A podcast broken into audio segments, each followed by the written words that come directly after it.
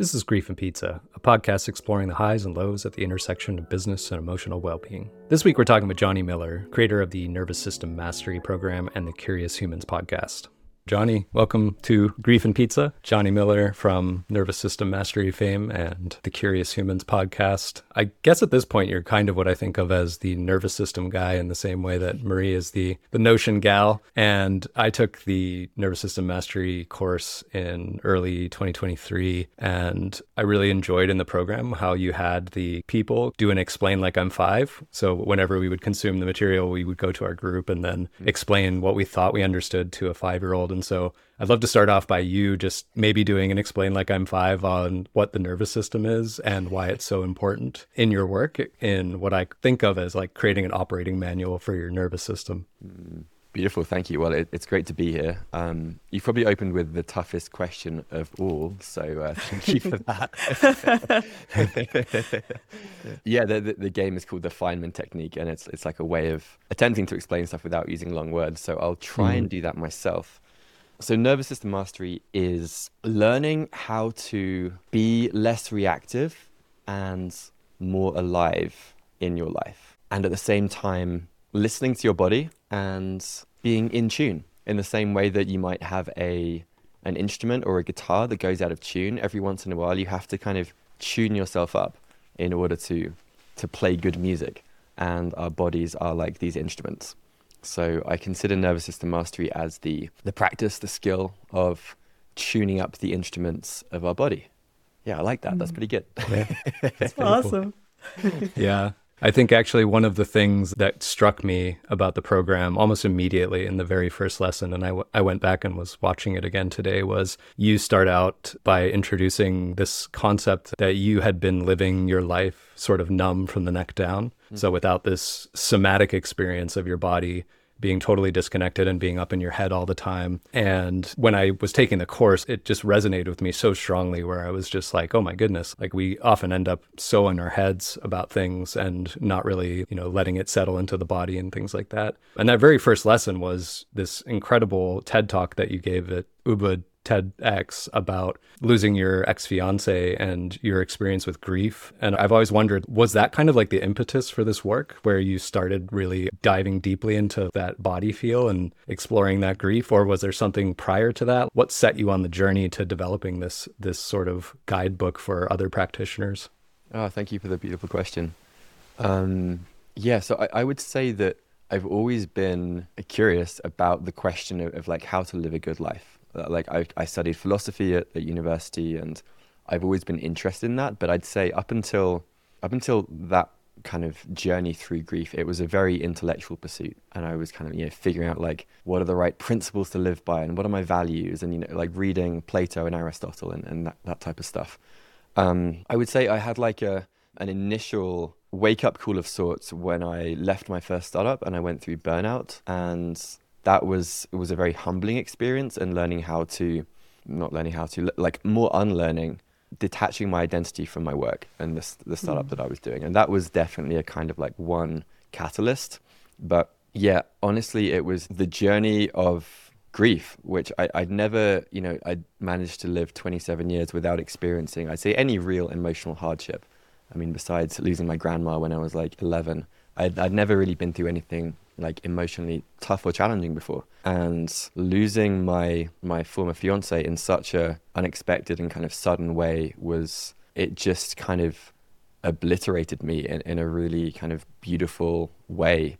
And and and, and I realized very early on that or at least I, I didn't realize, but I had the sense that I'd seen adults who had lost someone close to them, usually much older, and they it seemed like they hadn't really grieved the loss and something about them to me felt like they were almost like hollow kind of husks of beings. There was this like lack of aliveness or like lethargy that really scared me. And, and I, I kind of saw myself like if I went down the trajectory that I was on, which was this, you know, relatively, I wasn't totally emotionally disconnected, but I was pretty, I was n- not at all in touch with my body or feelings. And so, in some ways, I kind of, I was like, okay, I'm going to turn towards this and I'm going to do my best to create the conditions to, to feel this, this grief and this, this heartbreak that was terrifying to, to feel like it, it, it really, um, if I kind of think back to like the the weeks afterwards, I would say were just almost pure shock. Like I wouldn't say denial, but it was just too overwhelming to comprehend what had happened fully.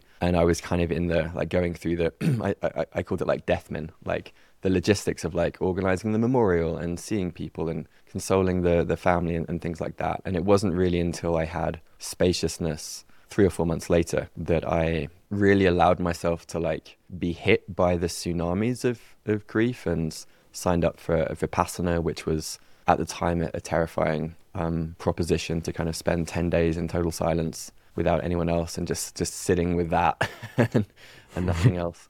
Um, but yeah, it, it really was the journey through grief that kind of opened up the, the Pandora's box, so to speak, to not only that, that experience, but many other things from my life which I hadn't given myself. I didn't even know that I was holding. And and I think the it's the phrase of like numb from the neck down is interesting because I only realize it now that I have something to contrast it with. But if I'd heard that phrase in my early 20s, I wouldn't have it wouldn't have really made sense because I wouldn't have had, had anything to compare it to. I'm mm. like, oh no, I can feel my, I can pinch myself. I can feel that like I have a body. And so, um, yeah, it, it's a, it's something that only I guess makes sense in hindsight. I'm curious what some of the resources you had at that time, because I can imagine it would be really easy to kind of go inward or uh, maybe disconnect from people, and uh, it mm. would be such a sort of lonely, isolating experience. But how did you even get exposed to the idea of doing a vipassana, or you know, who who were your support systems during that time, or even your influences that were maybe opening your eyes to a different way of approaching grief? Mm, beautiful. I um I was very fortunate that I had some really just beautiful close friends at the time that really showed up for me in a beautiful way. I remember one guy, uh, his name's Stu. He took a two-hour train down to Brighton where I was living and brought like a home-baked casserole, gave it to me, gave me a hug, and had a cup of tea, and then went back mm. home. And it was just like like moments like that where people just really showed up for me in such a beautiful way that um, I feel like was so essential, particularly in the, the immediate aftermath. And one of the gifts of the grieving process, I think, is that I felt so much closer to many of these people during and after that process. Like it really did forge friendships in a really beautiful way. And I'd say, like, I'd been interested in meditation before this, and I think I'd been kind of loosely considering it, like a Vipassana a year before. And so, and it, I might have even, maybe I'd, I think I'd even signed up for it before this had happened. So it was more just the decision of like, am I going to go through with this now that it, the context seems very different? So I, I, I mean, I, would say the kind of the curiosity that I had that was mostly directed to the outer worlds, like travel, startups, learning, that was starting to go inwards, I guess. So there was like an initial curiosity there, but I didn't really have many other resources just besides, you know, very caring, loving friends. Amazing. I, I want to ask too about the burnout you mentioned even before this. So you were in the startup world, and what were some of those initial signs of burnout? Because I think a lot of folks maybe don't even notice when they're in that. So if you were very in your head, how did that start to show up for you? That you were maybe beginning to notice that there's something you're not listening to, or mm. that you were on the path to burnout. Yeah. So I, would say that my burnout was, um, it means different things to different people. For me, it was waking up in the morning with a sense of like, not dread, but just like zero desire to continue doing the work that I was doing. I remember reading there was a phrase by Annie Dillard. She says, How we spend our days is in the end how we spend our lives. And that phrase at the time hit me like a ton of bricks because I believed in the, the vision and the mission for what we were doing with Maptia. But I realized that on a daily basis, I was basically being like an email monkey and I just was not enjoying the the work itself that I was doing. I wasn't exercising my creativity. I didn't really see a path forward that could bring that alive. And so um, it was more of a realization of like I'm not coming alive in the work that I'm doing, and uh, the kind of low level depression that kind of came with that, and um, just being br- like brutally honest with myself of like where I was at, and that this thing that I'd poured half a decade into might not be the thing that I was meant to do for the rest of my life. I've had a lot of conversations recently with founders who have left behind some sort of business. And I'm getting the sense that there's actually, like the way that you described somebody kind of walking around as a husk, that I think that these failed businesses often leave behind this husk of an intention that people have for their lives. And then that a lot of people aren't sufficiently actually grieving the loss of a business because there's like a death of an identity that gets you know people get very attached and i think there's even like some theories that our entrepreneurial like ideations are similar to a child type attachment in attachment mm-hmm. theory mm-hmm. and that when we have that sense of loss that like it leaves us feeling completely despondent and a little bit flaily and we're not actually taking the time to to actually grieve that process so one of the things i did for when we shut down our software as a service was actually kind of like creating almost like a ceremonial like shutdown type thing where I planned a project to end it and write about it and kind of, you know, so have some actual kind of grieving process for leaving behind these ideas. Mm. Um, did you ever have any sort of sense of that as you left that behind or, you know, some un, unfelt emotions as, as you were, you know, going through that process of, because that sounded like around the time that you were talking about feeling that numbness from the neck down and, mm. you know, mm. what, what, what, what did you go through as a process of that 10 years of, oh, you know what I mean? The, yeah the sense yeah, of I, loss there. I completely agree with you. And, and I think that in my experience, the grief comes from these identities or these parts of ourselves that, that die. And I remember at the time I had a friend, his name's Tom Nixon, that actually encouraged me to create a kind of ritual around it and a kind of like a mm. ritual letting go.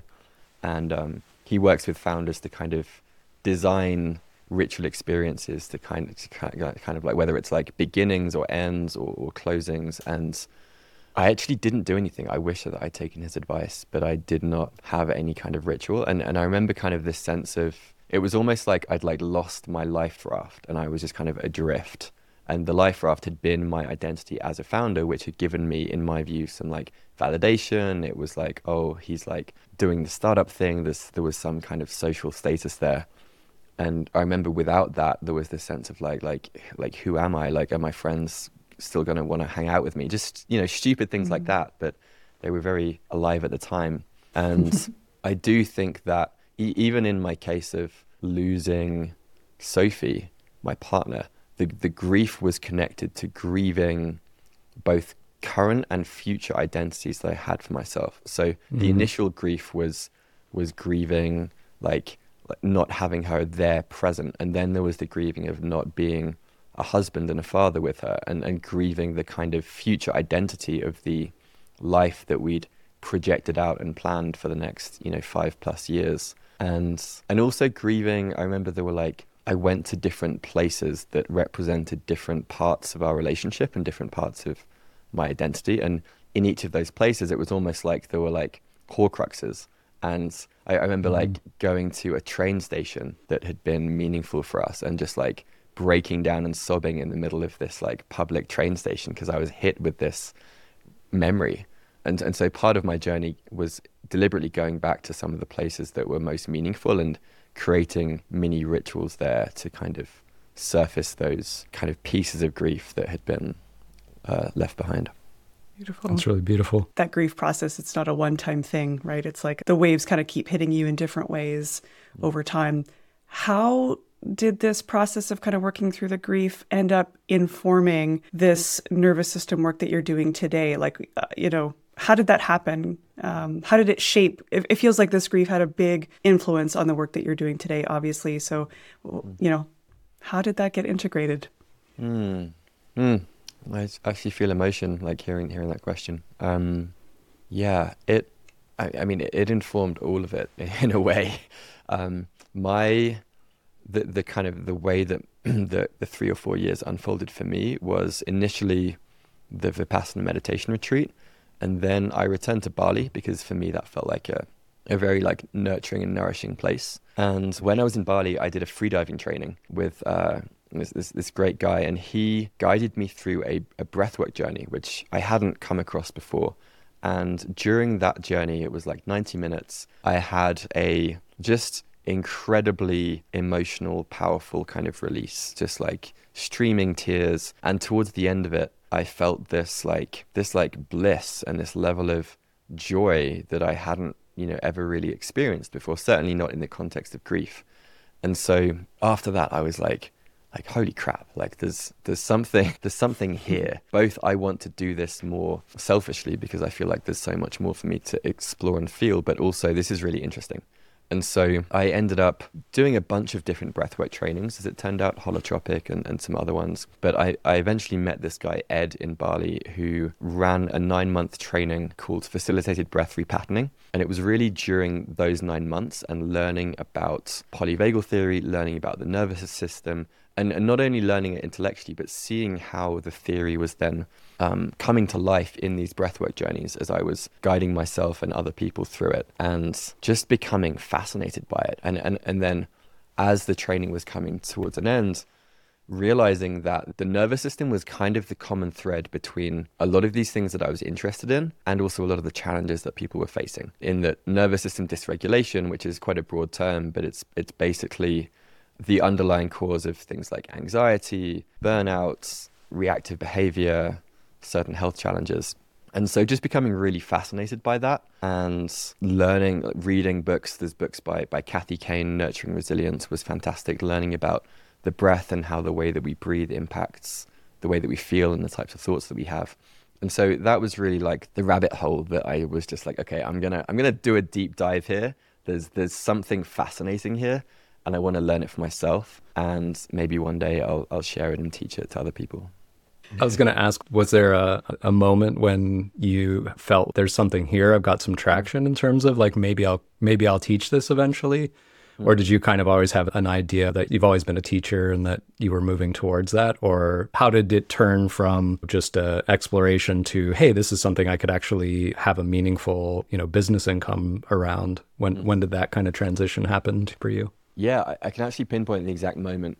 I was in Japan. I'd spontaneously gone to a, a, retreat run by this guy called Jan Chipchase and, and Craig Mod. And I remember that the day after the retreat, I stayed a day extra and I was rehearsing the TEDx talk that you mentioned earlier about grief mm. with, with one of the other participants. And Jan, who was organizing, kind of overheard me practicing the, the speech basically. And this began a conversation around burnout, around resilience. He works in kind of extreme environments in the kind of like a research capacity.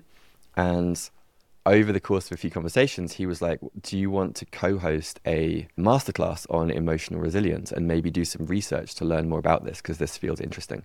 And so, mm. off the back of that, he, he mentored me in, in a way. And I kind of learned a lot from him in terms of building frameworks and being analytical and, and, and um, having a really kind of solid approach to researching this question. And then a series of emotional resilience masterclasses came out of that, which I ran alongside him for a couple of years. And in those masterclasses, the key piece that seemed to really resonate was the piece around the nervous system, around energy management, around using the breath to up and down regulate, conversations around emotions, interoception. So I think this was it. Some tw- it was during COVID. Um, mid 2020, I was like, I feel like there's like a body of work here that wants to be created. And so doing the, the classic creative thing, I like posted a tweet being like, I'm thinking about doing this course called Nervous mm-hmm. System Mastery with like Anybody a screenshot of like a super basic out curriculum outline. Like, does anyone want to, does anyone want to join? And um, two people said like, where can I sign up? Like, like I'll pay right now. And so I, I made a Stripe link on the side. I was like, here you go. Here's a payment link. And with those two deposits, I was like, right, okay, I guess, I guess this is happening. Guess this is and, happening. uh, yeah, and and and the, it was it was amazing. I entered this deep state of flow where there was this sense of like this thing kind of poured out of me, and I really enjoyed the creative process of like crafting that curriculum and structuring and sequencing the practices in a way that they could could make sense and also be relatable to people that you know, hadn't done breathwork trainings and mm. were kind of maybe coming in at multiple different entry points. One question I have for you is around the positioning and framing of it. Obviously, whatever you put forward on Twitter attracted the right people, but I know some people are not necessarily maybe familiar with even the concept of what does it mean to master your nervous system. So I'm curious if you had any struggles there around how to frame the problem and how to talk about it I mean, honestly, I think that is like the number one challenge that I face, and I'm just constantly like, like you say, using Twitter to just as like a like a tuning fork and just mm. saying things that come to my mind and seeing what mm. what does resonate with other people, and maybe where's the put where's the pushback, and trying to find that way to articulate because it is a very challenging thing to communicate if it's something that people haven't experienced before.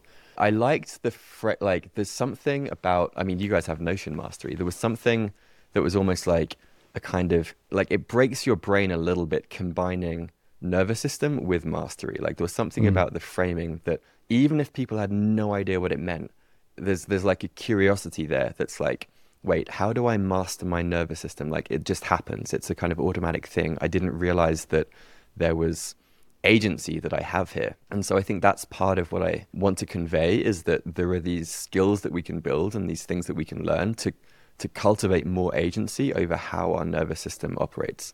And and kind of borrowing from language from the tech world, you know, like the the operating manual for your nervous system, for example. Again, it's kind of combining like uh, this machine-like kind of techniques and protocols and bringing in science to something that also works with feelings and emotions. Um, so I, I, guess I've been constructing various like Trojan horses that mm. I feel like might have resonated mm-hmm. with my former self when I was working in the startup world. Um, yeah. To varying degrees of success, I, I would say. like e- even people that I'm close with, like like our, our mutual friend Kay, when we were at the mastermind together, he, he was like, I don't really know what you do. Like, like what, what, what the hell? Like, what the hell is this? it's like, you know, even people that you know we have we're close with and we have yeah. conversations with, they don't sure. necessarily get it. So it's um, it's for explain sure. Explain like I'm a founder, right? Instead of explain like I'm five. explain yeah, yeah. Like I'm a founder. even harder. That's awesome. Yeah. Um, maybe a bit of a segue, but you talk a lot in your work about this concept of interoception and that was actually one of the things that I had never heard of and so like when I heard that initially I'm like interoception like do you mean introspection like in a that like um, that difference between introspection being kind of like the noticing our thoughts and maybe and and I, I would maybe describe interoception as noticing our feelings in our body is that do you think that that's like kind of an an adequate comparison for understanding that and um, like you know, you talk about the importance of cultivating interoception. Um, can you say more about that? Mm-hmm. Yeah, I um, I like when I came across this word, it it like it connected so many dots for me, specifically around like being numb from the neck down. And the the analogy that I like to use is if you think of like the 15th century maps before we kind of discovered where all the continents were, there were these like big here be dragons like splodges mm-hmm on these uncharted territories. And for me, it felt like my body was this like 15th century map where I had like maybe rough outlines of continents, but there was no definition, and there were these big like blind spots of here be dragons. And so I viewed it, a lot of what I was doing as like I, I, I love I love Zelda, I love like fantasy stories. So there was this mm. kind of like let's go on the inner adventure and kind of fill out these blind spots of, of these maps. And there's also kind of a lot more emerging literature as well, particularly over the last, I'd say, like five to 10 years. Interoception is becoming more and more of interest to the research community. And, you know, findings like people that have ADHD, for example, tend to have low levels of interoception, how uh, low levels of interoception are correlated with, with PTSD, with um, various challenges in life. So there's an increasing interest and like body of literature to kind of back this up as well. Um, mm-hmm. And it's something that can be cultivated, you know, pretty easily through things like the ape practice that I share in the training, or through yoga nidra and SDR, or just even just like being curious. Honestly, just like like it's it's like a, a skill. And, and and I remember for myself, it was actually during the vipassana training, the meditation retreat that I did a while back, where for 10 days you're basically doing a body scan over and over and over again. And I remember on like days eight, nine, and 10, I was like, whoa, I'm like experiencing sensations in parts of my body that I'd like, I had no idea was even possible. It felt like a superpower. It was like, I have this like magical ability to bring my attention to different parts of my body. And uh, yeah, I just, I was like, this is so cool. I, and I feel like it's important. I'm curious if interoception can be measured, like you mentioned, around uh, folks with ADHD having low mm. interoception or l- low levels. You know, it's sort of how do you measure that? My introduction to interoception probably came from TikTok and seeing people who have ADHD talk about interoception, and I started to think about the ways that, um, for example, I think hunger cues are not always. Uh, I'm not maybe always tuned into those, so sometimes I will accidentally eat two lunches or two dinners because I actually don't, maybe I don't feel that like satiation, right? And I sort of forget.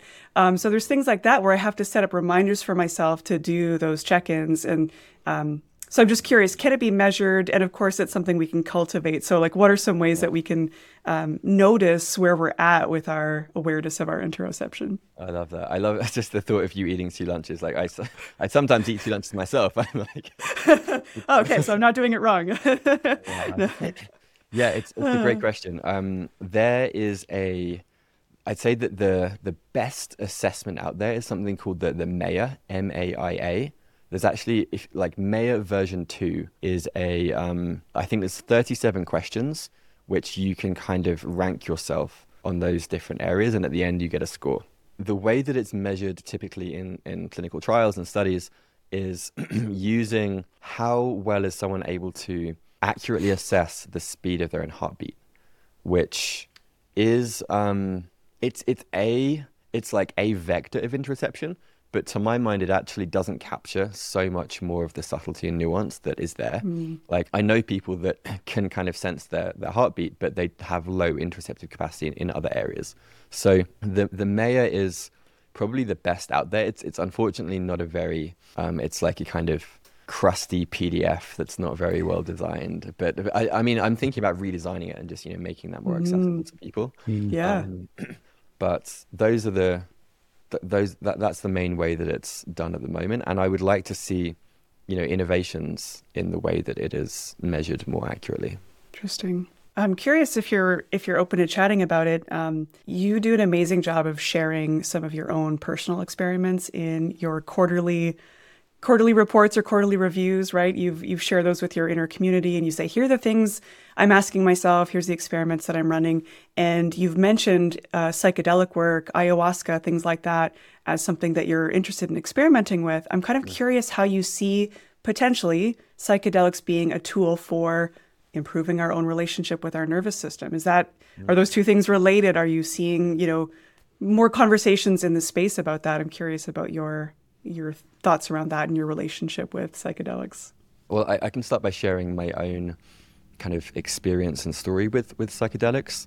So I, I was invited to sit in an, an ayahuasca ceremony um, a few months after the after losing Sophie, so kind of fairly early on in my grieving journey. And it was it was three nights, and I, I would say that that experience, um, it like shattered my existing rational materialist kind of worldview in a way that I don't know if it would have, I, I, don't know how else that would have happened if it not without the aid of, of psychedelics um, at that point. And it really just kind of um, opened me up to to being a student again and, and, and being a beginner and, and realizing that actually like I don't have a lot of this stuff figured out. And so I, I think what psychedelics um, and, and, when I say psychedelics, I'm referring to, say, LSD, high dose psilocybin, um, ayahuasca as well.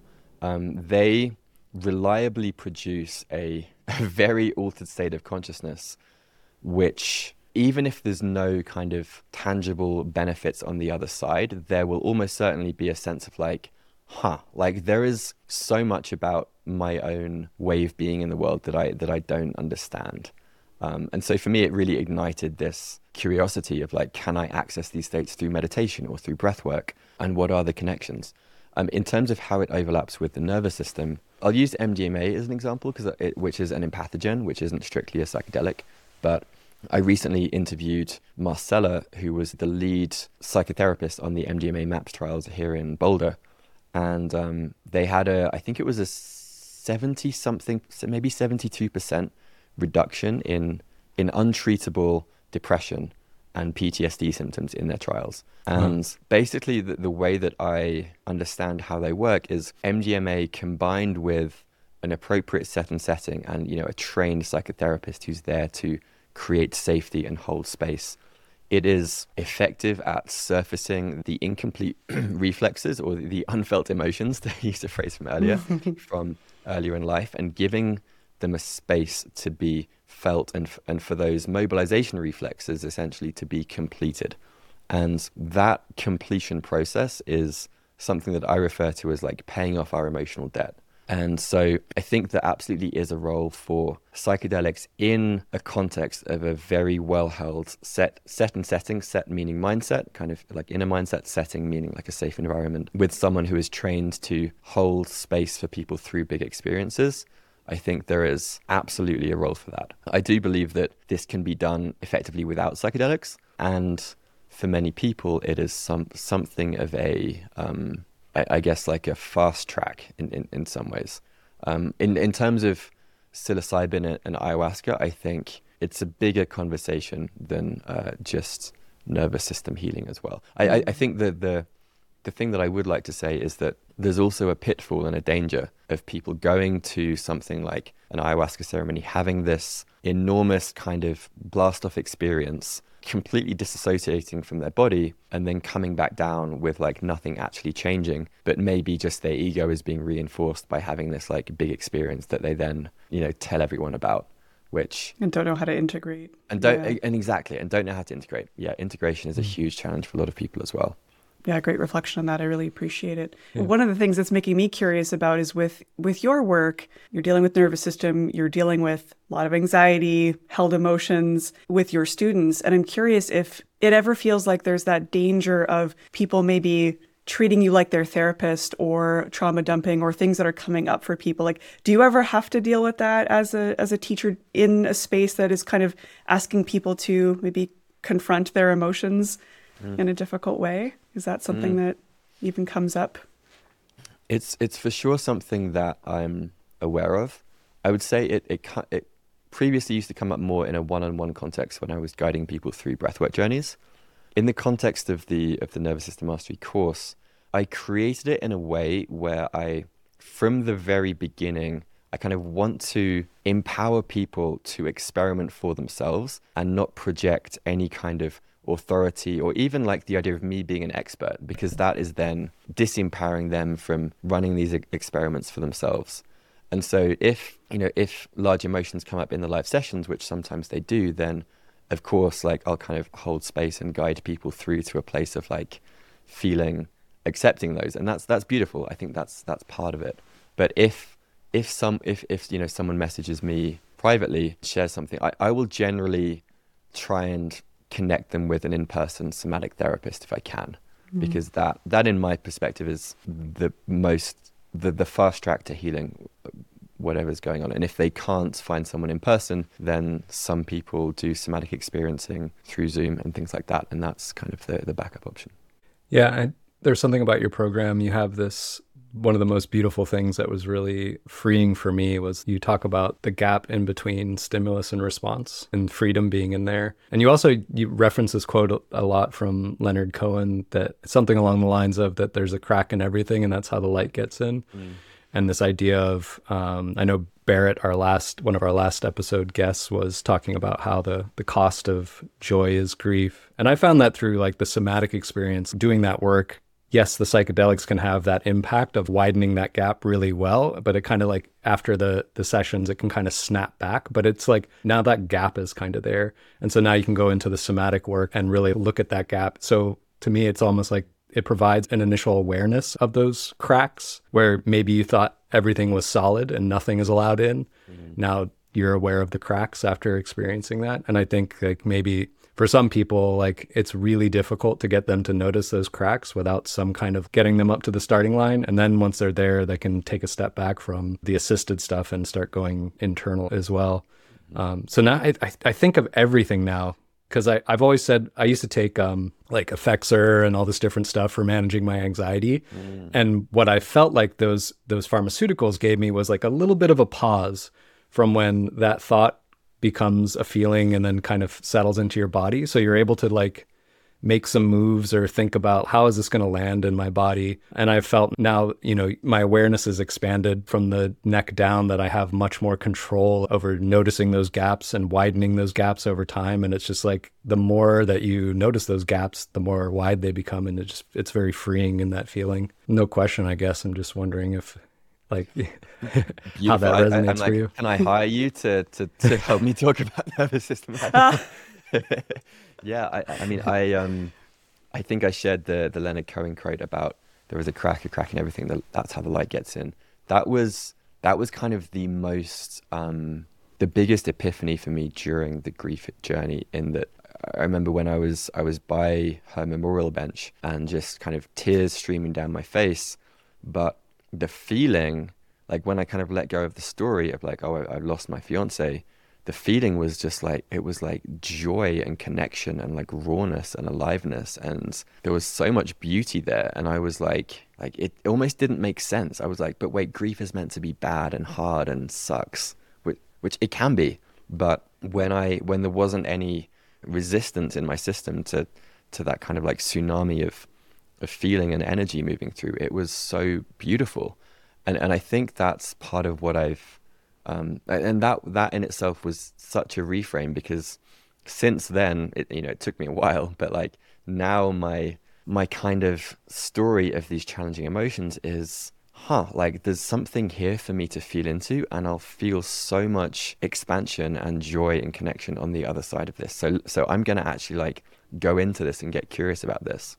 And mm. you know, Joe Hudson's work has been fantastic for that as well. I know he's been on the podcast too. But it really was that reframe of like, like wow like grief can be beautiful and like and and it's funny there was a there was a period of time where i was i was grieving not being in the depths of grief for a while because mm. there was such a sense of like connection and rawness and aliveness that i felt which when i kind of went back to like mundane Jonny existence I, it like it, it's like I lost I lost both ends of the spectrum and I and I was like oh like I I missed that in a weird way and mm. then that brought up confusion of like wait that's weird like I'm supposed to feel like this supposed, yeah, yeah, exactly mm. it was like mm. questioning all the stories of like how you're supposed to feel in different in different contexts there's always a real tension there I I love one of my favorite memes I don't, I don't remember his last name but Visa on Twitter I'm sure you're aware of him, and he has the "a laughing my ass off" meme where he's got you know the ship sailing between. Um, it's like from the Odyssey,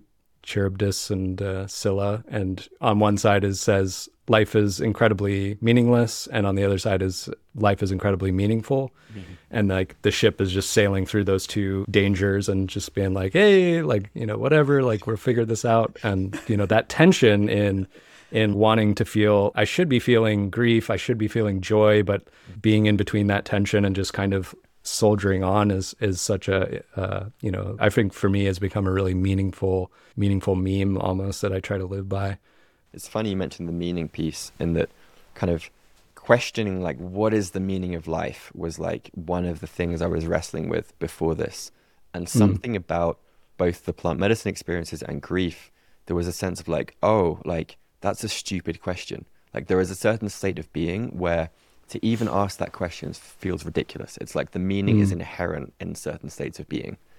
And mm. sometimes you forget that and then it's like, okay, how do I find my way back into that that state where everything feels like inherently like drenched in meaning? Yeah. Uh, I had another thing written from one of your your statements where you were talking about clean emotional expression and that clarity lies on the other side of feeling. And that's that's a sense of having that clean emotional expression. And so like that it sounds like for you at least that grief became that thing that you on the other side of the grief became this beautiful expressive joy that you know has seems to have led to this amazing course and community and all this work that you've done. So having that clarity on that grief is and you know I like like Barrett said, the cost of the cost of joy is grief. So mm-hmm. getting to that point is really beautiful. I'm really happy for you. It's like such a I like I just see the work that you're doing and, and it makes me makes me super happy to see somebody that seems to just be really at the edge of comfort and creating something really meaningful. It's always really inspiring. So I I definitely appreciate the work you're doing. Mm. Yeah. Thank you so much. Yeah, it, it always it's so beautiful hearing other people's reflections of their experience as well, and just how. Um, I, I mean, I, I I shared this with Joe the other day of like I feel like teaching this course is almost a forcing function for me to be a perpetual student in a way of Oh, like yeah. Mhm. learning about how other people view this and then seeing how that reflects in my own experience and yeah i mean fingers crossed it continues that way like if, if either of you kind of see me preaching myself as like an expert on twitter feel free to just like like call me out and like like yo Jonny like what are you doing like um, No, so I feel like curiosity is in your your DNA. The, the way you show Mhm. up on Twitter, the way you're asking questions, like I really do feel like that's a part of how you show up in the world, and it's really, uh, oh, it's cool to see because your curious nature, I think, will spark other people to be a little more curious and to ask more and better questions. Thank you. I, I certainly hope so. That'd be fun if that's the case. Yeah, Awesome. yeah. I'm curious to learn a little bit more about even what your work looks like behind the scenes. I know that your work kind of started to take more shape during COVID, and I think I kind of went through the same thing where suddenly there was this weird gap in time. Travel is closed. Suddenly we have a lot more time on our hands and things kind of shifted. And I, I felt like that was a time for me to go really, really deep and get into that creative flow. It sounds like you kind of did the same thing too. Um, so did, do you think like in a weird way, COVID was this bubble that was kind of a forcing function that enabled this work to maybe get out sooner than it would have otherwise? Or I'm, I'm kind of curious your relationship with that weird bubble in time that you know for me was was kind of like a big catalyst. Yeah, it, it definitely was. I mean, it took my, my wife and I to Bali for COVID, and even you know there being in a, in a different time zone and just kind of somewhat disconnected from everything else. Um, I don't think that I would have you know gone online first for the course because originally the workshops were in person. They were meant to continue being in Mhm. person, and I had my doubts about like you know how much could actually be taught in a virtual environment. Um, I still don't do things like like I don't do breathwork online there's certain kind of practices which I think are only suited for an in-person kind of setting. Um, so the what that was kind of a challenge for me of like, like I wonder like to what degree can true transformation be possible through an online only setting. And I think Mhm. where I've settled is that the the course as it's as it stands feels like a a powerful on ramp to really like sparking people's curiosity about like you know maybe I am going to look for a somatic practitioner on the other side of this or and giving people enough tools that will you know hopefully serve them no matter what path they go down from cultivating interoception to breathing practices to self-regulate and then even just learning the theory and having like a couple of guided recordings of like okay I'm feeling a challenging emotion right now. Here's how I can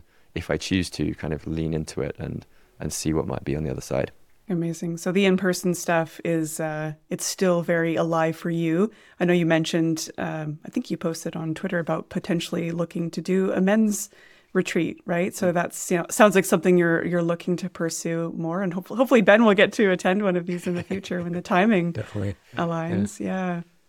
Yeah, I, I mean, I'm hoping to do a men's retreat in six weeks' time. Um, it'll be the, the second one that I've done, and for me, that's more. There's a certain nourishment that comes from like doing these things in person. That is is hard. It's it's rewarding in a different way doing it online. Yeah. I think.